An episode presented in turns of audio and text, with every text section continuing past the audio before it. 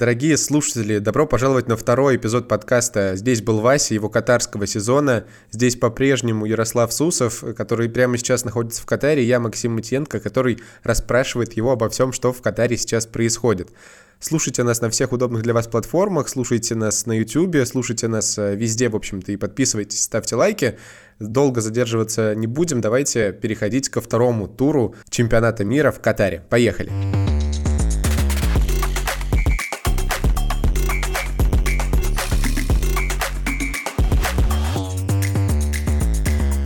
Ярослав, привет. Э, расскажи, как твои дела? Э, что нового у тебя произошло за эти пару дней? Как ты себя чувствуешь? Слушай, привет, все отлично. Э, Катар супер. Чемпионат мира продолжается. Второй тур вот закончился. Было много классных матчей, ярких, очень интересных, несколько прям приятных впечатлений. Конечно, французы фантастическое впечатление оставили. Мбаппе супергеройский просто матч провел против Дании. Это было божественно, реально. Мы сидели на трибуне и кайфовали, что это видим вживую, потому что он был просто на голову выше всех. Это явно сейчас самый-самый-самый-самый-самый-самый-самый-самый-самый крутой игрок чемпионата мира по футболу. Э, я знаю, что сейчас набегут э, любители Месси и закидают меня всем, чем только можно, но, но Мбаппе был просто фантастический. Это был удивительный перформанс, просто суперский. Короче, было много классных матчей, много хороших впечатлений Отличный второй тур, слушай. Ну, мы с тобой договаривали, что у нас есть такая структура небольшая, да, мы с тобой переходим от того, что происходило на футбольном матче, к более каким-то таким по масштабу широким новостям. А, давай тогда сосредоточимся в первую очередь вот на тех матчах. Расскажи, пожалуйста, в рамках второго тура игрового, где ты был, какие матчи ты успел посетить и я так понимаю, что ты точно был на Франции и Дании. Может быть, тогда давай с этого матча и начнем. Расскажи, что, что тебе запомнилось в рамках этого матча и почему тебя так сильно впечатлил Мбаппе. Слушай, ну, на самом деле, по поводу Франции и Дании, он, это был не супер атмосферный матч. Uh, да, приехали датчане, да, приехали французы, но их было не супер много. Если сравнивать с аргентинцами или мексиканцами, например, или эквадорцами, или иранцами, то это вообще другая абсолютно история. Вот. И на самом деле их не так прям уж много приходит, но они не создают какую-то фантастическую атмосферу. Вот а на поле абсолютно противоположная история, потому что если смотреть на Францию и на Данию, это просто восторг. Ну, не Дания, конечно, но Франция суперская. Э, Килиан Бапе amazing. Э, все хвалят Гризмана за его тактическую мощь. И Гризман действительно классный матч провел. Он играл на позиции атакующего полузащитника, он оттягивался и назад, и по флангам, и раздавал передачи, и выскакивал в нужный момент в штрафную. Очень крутую игру тоже провел, но Мбаппе был фантастический, он прям, он, он практически не бегал по полю, он так шагал, выжидал и делал рывки. Вообще Мбаппе бегает такой в стиле кенгуру, ну, мы разбирали его бег э, на sports.ru в одном из материалов, и реально вот эти вот фантастические огромные шаги, как он бежит вперед, супер. И он много раз так забегал, много раз ждал, типа, окей, у вас не получилось на меня закинуть один раз, ничего страшного, я еще раз забегу. И вот как бы у него получалось вот так весь матч создавать напряжение э, с левого фланга, и реально он забил два гола, мог забить и три, мог сделать просто блестящие вещи, реально. Если бы ему просто еще пасы точно отдавали, то было бы вообще гениально. Вот, так что этот матч, наверное, по э, футбольному впечатлению самый крутой. Второе место, конечно, Испания и Германия. Там у меня получилась удивительная история попадания на этот матч, потому что я не должен был на него попасть вообще никак. Я на него уже собирался, хотел пойти, э, но мне отказали. Э, здесь такая система, если тебе отказывают в аккредитации на матч, ты можешь податься в waiting-лист, в лист ожидания, и, может быть, если найдется свободное местечко, то тебя пустят. Короче говоря, э, где-то часа за два до матча я подхожу к фифашникам и спрашиваю, ну что, как там со мной? Они мне говорят, братан, вообще никак, ну прям не получится. Ты пойми, этот матч, ну, самым большим ажиотажем на всем групповом этапе. Э, там 600 мест для прессы, значит, а заявок было 1200. Ну, типа, блин, сорямба. И я уже подумал, ну, ничего страшного. Я уже настроился, что закрою свои тексты, которые там не мог дописать в последние дни. Поехал уже домой, набрал себе что-то типа чипсов и искал VPN, как тут смотреть э, э, Матч ТВ или другие каналы с футболом, типа Bean Sports. Вот. Э, не мог ничего найти. И прихожу домой, вижу, мне приходит письмо. Говорят, типа, надеюсь, что вы уже едете на стадион Альбайт, потому что у нас э, произошла отмена в самый последний момент, и мы вам дали это местечко. Надеюсь, вы уже едете. 50 минут до матча. В обычной жизни это было бы ок, потому что, в принципе, все стадионы тут не очень далеко. Ну, там, типа, реально за 40-50 минут можно добраться примерно за любого стадиона, до любого стадиона. Кроме вот этого как раз статика. Потому что он находится в 30 километрах от Дохи. Туда не едет ни метро, ничего, только на такси. Короче, я бегом вызываю такси, плачу за него полторы тысячи рублей или там две тысячи рублей. Бегом мы летим до этого Альбайта. Я успеваю э, к 20 минуте, только выбегаю из такси. Потом оказывается, что меня выставили с другой стороны стадиона, мне пришлось весь стадион оббегать. Э, потом меня никто не пускал, что-то были какие-то проблемы. В итоге на 25-й минуте матча я прихожу, ну и вижу всю эту красоту. Блин, и это, это был классный матч тоже, очень-очень классный. Эм, испанцы выглядели здорово. Дани Ольм очень понравился в атаке. И забегания интересные, и обострение атаки. Все было здорово, но вот явно и Испании, и Германии не хватало человека, который бы мог э, завершить и забить гол. И когда Испания выпускает Марату в нападении, сразу все меняется. Сразу Марата не то чтобы супер блестящий футболист и великий нападающий, но вот его не хватало в атаке, чтобы забить. И он смог это сделать. А потом еще Германия меняет нескольких игроков, выпускает Сана, выпускает Фюлькруга. И Фюлькруг тоже не великий нападающий из Вердера, который вообще до этого в сборной Германии никогда не играл. У него второй матч с Германией, второй на чемпионате мира и, по-моему, даже второй на замену. И вот он выходит на замену, и он тоже забивает, и 1-1, красивая, яркая игра, э, два нападающих, которые вышли на замену, и оба забили, сюжет, сюжет. А еще сейчас Германия будет биться с великой э, и ужасной Коста-Рикой за выход в плей-офф, так что это тоже будет сюжет. Ну и еще пару матчей осталось. Мы, кстати, когда с тобой обсуждали, да, самые ожидаемые матчи второго тура, упомянули вот еще буквально два матча США-Англия. Ты, кажется, на нем тоже побывал. Э, давай тогда вот э, с него тоже им продолжим, вернее, твое, твое повествование. Расскажи, как там, э, как тебе тот матч и что ты оттуда видел. Слушай, США-Англия было тухло, вот прям скучно. Я не знаю, как бы, как, как, как зрители наши и слушатели, но мне прям было тяжело на это смотреть, если честно. Ну, в том числе, потому что не было супер великой атмосферы, не было никаких братаний, ничего. Самый яркий эпизод всего матча, ну, объективно, это была кричалка на фанатском секторе США, где-то на минуте на 30-й. Они крикнули «It's called soccer». Типа, мы не в футбол играем, а в сокер вообще-то тут. Поняли, англичане? англосаксы. Э, значит, и, и реально это был лучший эпизод матча, потому что Англия играла ужасный, тухлый, трусливый футбол. Гаррета Саутгейта, Рахим Стерлинг ничего не показал, Фила Фодена Гаррет Саутгейт не впускает. Ну, просто это было сложно смотреть. Коллеги говорят, что США был, был лучше, что американцы играли поярче, но я, честно, не заметил там яркости ни с одной, ни с другой стороны. Это было просто сложное зрелище, в котором я всех спрашивал про футбол и сокер, и, честно говоря, вот этим был ну, хотя бы немножко доволен. А еще там в какой-то момент играли Катюшу, потому что, ну, это, видимо, какой-то, я не знаю, список песен от FIFA или откуда. Я не знаю, как там, какая логика в этом. Но когда англичане и американцы со своими флажками танцуют под Катюшу, это, конечно, было забавно. Это выглядело солидно. Это видео потом попало везде, без ватермарки sports.ru. Очень обидно, что я ее не поставил, вот, э, когда выкладывал. Вот. Но я думаю, что вы видели это видео уже, если вы нас слушаете. Вот с этим матчем у нас, да, не получилось какой-то догадки, но получилось еще с одним, который мы с тобой обсуждали. Мексика, Аргентина. Э, там, ну, как минимум по атмосфере матч был какой-то вообще великолепный. Э, там был наш коллега Денис Романцов, а я немножко приоткрою кулису э, интриги. Ты побывал там уже после матча. Расскажи, пожалуйста, видимо, про атмосферу, и если есть вот добавить, то про сам матч. Если честно, я не очень много видел матча, потому что писал в этот момент восхищенную колонку о Килиане Мбаппе с матча Франция-Дания. И поэтому поехал туда просто уже во втором тайме, когда стало понятно, что что-то не очень хорошо дела у Аргентины, и что-то может произойти.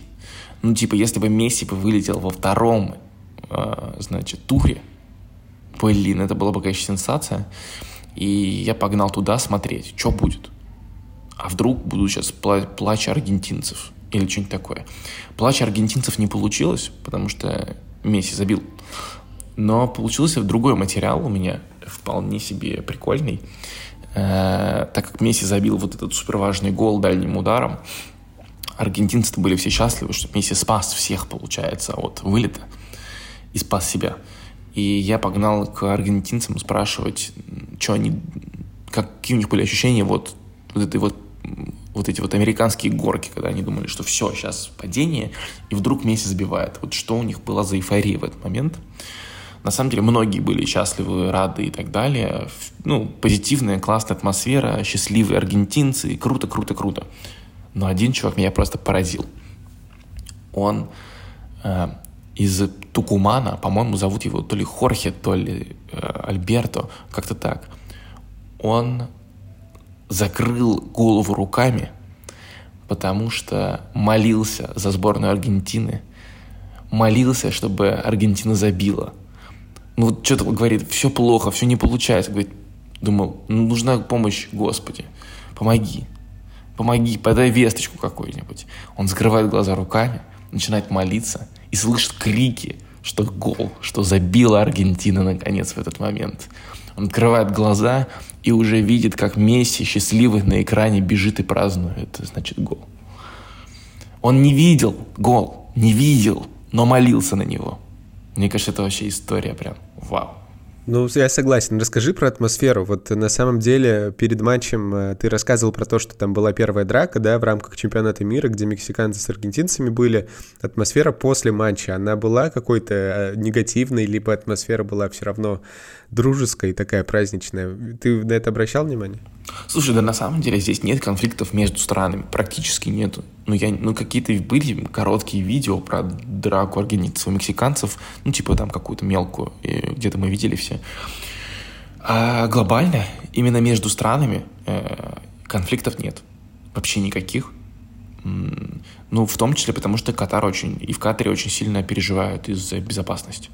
Здесь очень много полиции, максимум досмотров, нельзя принести зажигалку на стадион, ну ничего нельзя. Поэтому здесь все очень беспокоятся, чтобы не было ненужных флагов, ненужных вещей. Ну, как бы драки практически исключены. Это практически невозможно. Может быть, мелкая потасовка, ну, практически нереально. Поэтому атмосфера очень дружеская, очень позитивная. Даже если там Аргентина, Мексика или, не знаю, кто-нибудь еще. Реально не может быть драки не может быть. Поэтому и Аргентина, и Мексика тоже позитивно. Единственное, что вот смущает, это очереди к метро после матчей. Там через полтора часа после матча нужно ну, потолкаться чуть-чуть, да, там, чтобы попасть просто в метро выйти из стадиона.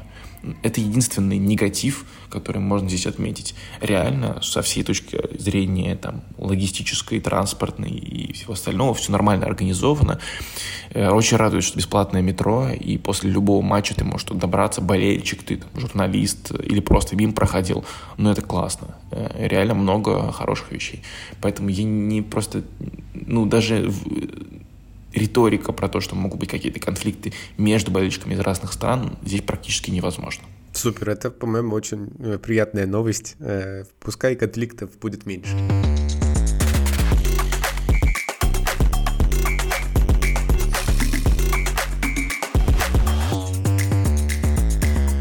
И давай тогда перейдем э, ко второй части нашего подкаста, вот про то, что происходит э, за пределами футбольного поля, возможно, в рамках стадиона. Э, случались ли у тебя за вот эту, за эти пару дней, за эти там 4-5 дней, после которых мы с тобой не, не слышались и не виделись, какие-то истории, которыми хочется поделиться? Что-то тебя поразило, удивило, либо какие-то болельщики снова оказались максимально яркими и красочными? В общем, давай вот переходить в эту область повествования. Слушай, ну самая приятная история для меня была самая такая забавная это вот тот самый чант про сокер от болельщиков США. Это было прикольно, и это было неожиданно. Я как раз думал писать про сокер что-нибудь, и как раз эти ребята, значит, поют про сокер, это было забавно, у меня сложился текст как раз, спасибо им. Э, но самое забавное, что получилось, когда я пошел к англичанам, значит, ну что вы думаете? Ну что скажете? Они такие мне говорят, да пусть они проваливают свою Америку, блин, обидный чант. Короче, одни смеялись, другие немножко обиделись на то, что футбол называли, называли сокером, а сами американцы мне потом объяснили. Ну ты понимаешь, типа, когда я разговариваю с друзьями из Мексики, я буду говорить футбол. Когда я буду говорить с э, друзьями из Техаса, из Америки, я скажу сокер, потому что мы говорим сокер, реально говорим сокер. А когда я буду говорить с англичанами, я специально скажу сокер, чтобы он позлился, чтобы он обиделся, чтобы ему неприятно было, чтобы он меня поправил. Вот поддем его таким образом. Э, ну, то есть они специально вот так делают, они специально так хулиганят, чтобы англичане на них обижались и злились. Ну, потому что для них это типа важная вещь, футбол футбол, футбол. Вот, и реально, это прикольная деталь, мне кажется, того, что происходило. А так, э, из каких-то супер ярких вещей, которые были, наверное, э, аргентинцы, которые счастливы были, что все-таки Месси забил. Это было красиво. Вот. Ну, плюс важный момент, который надо отметить, это что происходило с Канадой. Э, перед, после первого матча на пресс-конференции, на которой я, кстати, был э, в матче с Бельгией, Джон Хёртман, это канадский тренер, он сказал э, слово на букву F э, на английском языке в отношении, значит, сборной Хорватии. Он сказал, мы вынесем хорватов, вынесем. Там чуть-чуть по-другому было, но суть примерно такая. Значит, офигели все, и канадцы, и, значит, э, хорваты. Канадцы меньше обалдели, потому что, ну, они знают Хёрдмана, и я знаю его тоже историю. Я так даже, ну, конечно, интересная фраза, но для Хёрдмана это нормальная штука. Он такой мотиватор, человек, который не стесняется слов, который может наорать матом на игроков и даже как бы часть из этого перенести в пресс-конференцию. Потому что он, э, ну, как бы э, очень активный и яркий чувак в плане слов.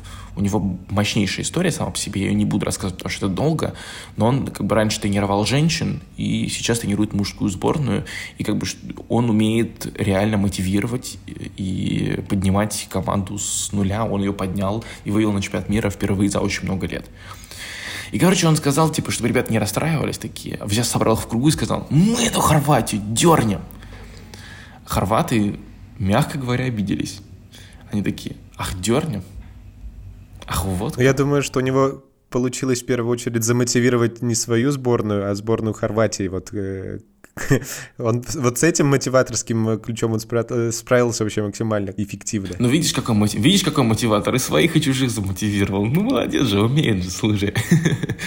ну, реально, хорватов это очень замотивировало. Потом Андрей Карамарич, который забил два гола, значит, Канаде сказал, спасибо, коуч Канады, ты нас замотивировал. Ну, короче, Хорватия выиграла 4-1, по-моему. Да, хотя Канада первой забила. В общем, это было интересно в плане эмоций, я думаю. Ну, красивый в плане сюжета матча. А, кстати, еще прикольно, что у канадцев э, вратарь, он серб, который родился в Хорватии, так что там очень много было классных пересечений. Ну и симпатично было интересно смотреть за хорватской победой.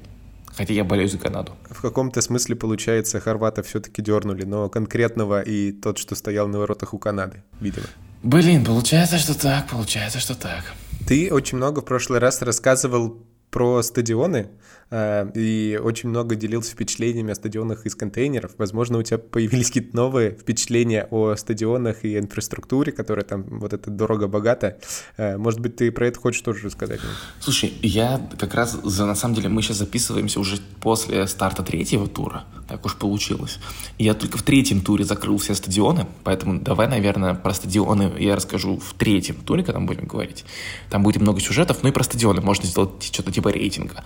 А сейчас э, у меня другое впечатление. Я еще не написал об этом текст, но я надеюсь, оно скоро будет. Э, я сгонял на стадион Халифа. Это такой старый самый стадион, единственный, который был построен до чемпионата мира. И там находится музей спорта и олимпизма Катара.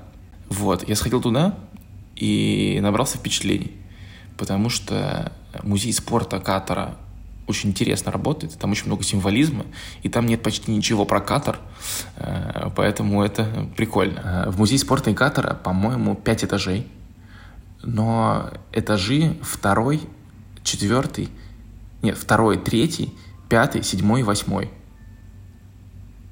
Не спрашивай, почему. Я не знаю тоже.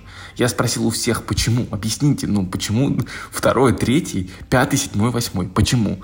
Мне никто не смог объяснить. Возможно, четвертый этаж был под э, победу Катара на чемпионате мира 2022 года, но что-то не задалось.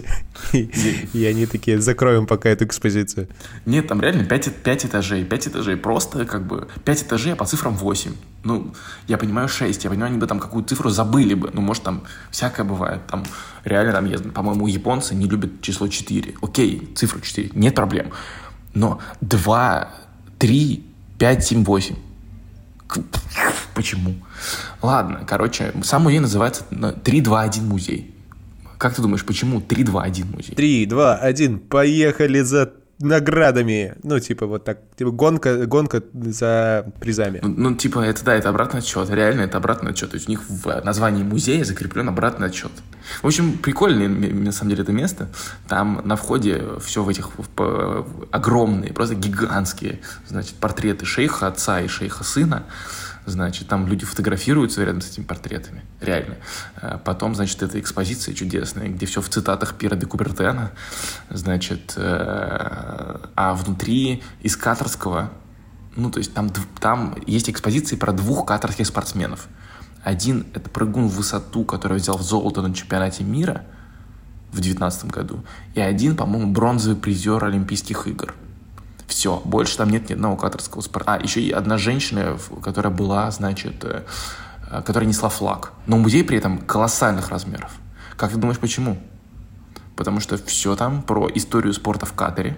А история спорта в Катаре это сам, ну, там, значит, ты заходишь, и история спорта в Катаре начинается с того, что Катар спонсирует примерно все мероприятия, какие только можно спонсировать. Первая же экспозиция — это экспозиция ПСЖ. Значит, там э, можно в VR-очках на, типа, в костюме, значит, крыле летать над стадионом Парк де Пренс. Рядом же, значит, вот э, для гребли, знаешь, такие, типа, автоматы есть. Ну, типа, когда ты как будто бы гребешь. Угу. Вот ты по такому можешь проплыть по, по сене, а рядом, значит, ты надеваешь VR-очки, и ты типа вратарь ПСЖ. Вообще звучит прикольно. Офигенски. Это очень прикольно, но что это делает в музее спорта Катара? Это интересно. Если бы это было в Париже в музее ПСЖ, был бы, наверное, мне кажется, прикольней и логичней. Но это интересно. Вот потом мы переходим от этой прекрасной экспозиции к следующей. Следующая экспозиция имени Лионеля Месси. Там все в Лионеле Месси. Они тоже спонсируют Лионеля Месси? Ну, типа, Месси, свя... Месси — это звезда ПСЖ, Катар связан с ПСЖ, и Катар любит Месси. Поэтому они имеют право сделать экспозицию имени Лео Месси. Понял. Что в эту экспозицию входит? Надо сказать, она прикольная. Э, там есть очень крутой экспонат, копия золотого мяча Лео Месси. Это выглядит круто, реально. Вблизи посмотреть на золотой мяч, это вау. Но помимо этого там еще фотография с автографом Лео Месси. И потом билет на матч ветеранов Реала и Барселоны в 2012 году в Дохе. И рядом э, банка Пепси с Месси. Ну да, видимо, бюджет ушел в первую очередь на все VR-овское в первом зале. Ну, это реально вся экспозиция про Месси. Банка, меня, банка экспонат меня просто поразила вообще. И офигенная на самом деле Э, огромная выставка всех великих спортсменов мира примерно. Видимо, катарцы решили, ну раз к нам приедут люди со всего мира, надо их уважить. Поэтому, значит, мы найдем э, крутых спортсменов примерно в каждой стране и сделаем выставку каких-нибудь вещей, связанных с ними. Там бейсболисты, регбисты, значит, э, американский футбол, боб ямайской сборной по бобслею, значит, э, болита Шумахера Феррари, э, шлем Айртона Сенны, бразильца. Даже есть журнал Sports Illustrated, в котором находится интервью Александра Карелина, эм, борца греко-римского стиля. значит, костюм Нади Каманечи, гимнастки румынской. В общем, там кто угодно. Даже Майкл Джордан и Том Брэди есть. Вот. Катерсов двое, как я уже сказал, всего. А человек там, наверное, не знаю, больше ста. А, вот. Там и Месси, и футболка Пеле, и чего там только нету. В общем, Наслаждайтесь, дорогие гости Катара. Не, ну вообще звучит э, довольно красиво и симпатично. Да, наверное, в название музей катарского спорта не очень вписывается, но, э, не знаю, вот ты рассказываешь про все это, и 1700 рублей звучит не так плохо, потому что я в Питере ходил за 2200 в музей э, Гарри Поттера, и там было все гораздо хуже. Поэтому в целом неплохо, действительно.